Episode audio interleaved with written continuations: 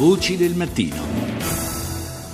Ed ora do il buongiorno al nostro prossimo ospite, il professor Gianluca Busilacchi, presidente della Commissione Welfare e Salute del Consiglio regionale delle Marche e docente di sociologia dei processi dell'integrazione europea all'Università di Macerata. Buongiorno professore. Buongiorno a lei e a tutti gli ascoltatori. Parliamo di welfare, del futuro del welfare che si annuncia abbastanza incerto, abbastanza complicato, diciamo, sia in Italia sia in Europa.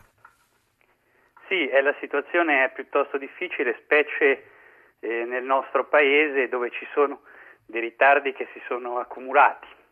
Sì, abbiamo, stiamo vedendo dalle, dalle, cronache che peraltro anche in Francia stanno dove c'è uno stato sociale notoriamente piuttosto eh, presente, piuttosto robusto, stanno operando dei tagli consistenti perché evidentemente comincia a diventare difficile in un'epoca di crisi così prolungata sostenere dei sistemi di welfare complessi. Sì, è un problema insomma, che con questa crisi si sta verificando un po' in tutta Europa, eh, altri paesi stanno, stanno mettendo mano alla struttura del welfare, credo che anche in Italia questa fase di riforme dovrebbe servire appunto a risolvere dei nodi strutturali della nostra spesa pubblica e in particolare della spesa sociale che va resa più efficiente e più equa. Che cosa si può fare in questa direzione per eh, rendere, come dice lei, più efficiente la spesa sociale, ma non eh, scaricare il peso di questa operazione, in particolare sulle fasce eh, più deboli della popolazione? Ma appunto andrebbero fatte delle riforme significative e strutturali. Eh, ad esempio nella nostra spesa sociale mo- ci sono molte politiche eh, di assistenza sociale che nel corso di 50 anni, a partire dal dopoguerra, eh, si sono susseguite eh, con il susseguirsi dei governi, eh, ma non hanno affrontato appunto alcuni nodi strutturali, sono state rivolte ad alcune singole categorie e spesso si sono anche creati eh, dei doppioni, per cui il paradosso è che abbiamo una spesa sociale che non è molto diversa dalla media europea, è solamente un paio di punti sotto, eh, però ci sono alcune categorie totalmente scoperte, penso in particolare ai giovani o alle persone che appunto entrano nel mondo del lavoro e che sono inoccupate. Appunto alcune categorie sono scoperte e quindi andrebbe rimesso mano a, a tutto l'insieme delle politiche. In che senso alcune categorie come i giovani sono scoperte? Ci spiega meglio questo aspetto? Sì, ad esempio se guardiamo agli ammortizzatori sociali che anche in questi giorni, sia con il Jobs Act sia con la legge di stabilità, il governo sta affrontando, in realtà gli ammortizzatori sociali in Italia coprono eh, persone che perdono lavoro, ma soprattutto che un lavoro già lo hanno. Eh, ci sono grandi fasce di popolazione invece, per esempio, che sono scoperte, i poveri. Eh, non basta in Italia essere poveri e basta per essere tutelati dal nostro sistema sociale. Occorre essere poveri e anziani, poveri e disabili, poveri e, e appartenenti a una famiglia mm. numerosa.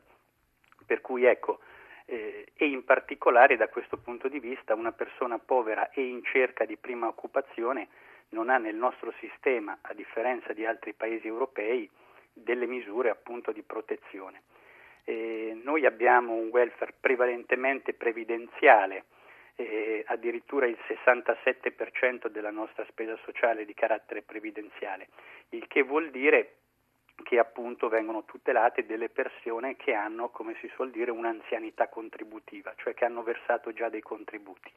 Persone che non hanno questa anzianità contributiva rimangono invece scoperti dalle maglie di protezione. Questo sarebbe il nodo più importante da affrontare, quindi cercare di spostare la nostra spesa sociale da interventi di tipo previdenziale a interventi appunto di carattere assistenziale. Questo però in, in qualche modo in, eh, dovrebbe portare a un aggravio della spesa sociale.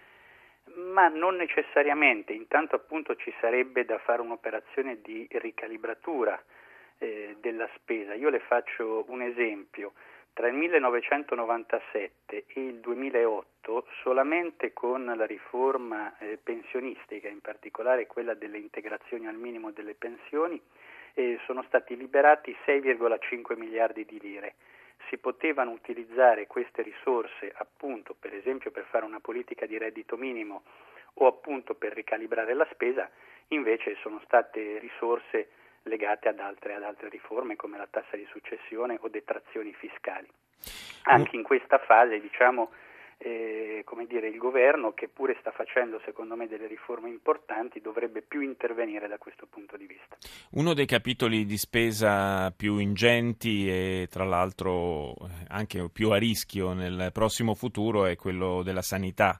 Eh, anche in questo campo ci dovranno probabilmente essere degli interventi. Il governo sostiene che eh, si debba soprattutto rendere più efficiente eh, la gestione della sanità pubblica e quindi eh, la spesa che viene sostenuta dalle regioni, ma basterà questo o ci dovremo preparare a dei tagli anche nelle prestazioni?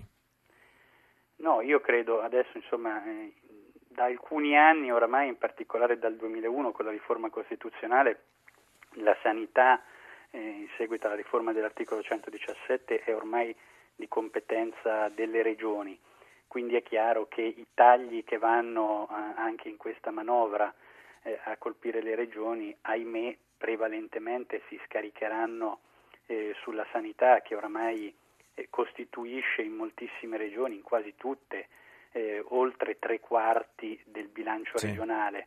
Eh, quindi quando anche eh, dire, le regioni in questa operazione di spending review riuscissero ad eliminare tutti gli sprechi, poi il grosso che dovranno affrontare è quello della spesa sanitaria. Prima di colpire i servizi, chiaramente le regioni sono chiamate ad efficientare il sistema sanitario. Noi nelle Marche eh, ci stiamo provando, eh, come immagino un po', un po', tutte le regioni, certo. la devo fermare che siamo proprio in chiusura. Grazie a Gianluca Busilacchi, linea al GR1.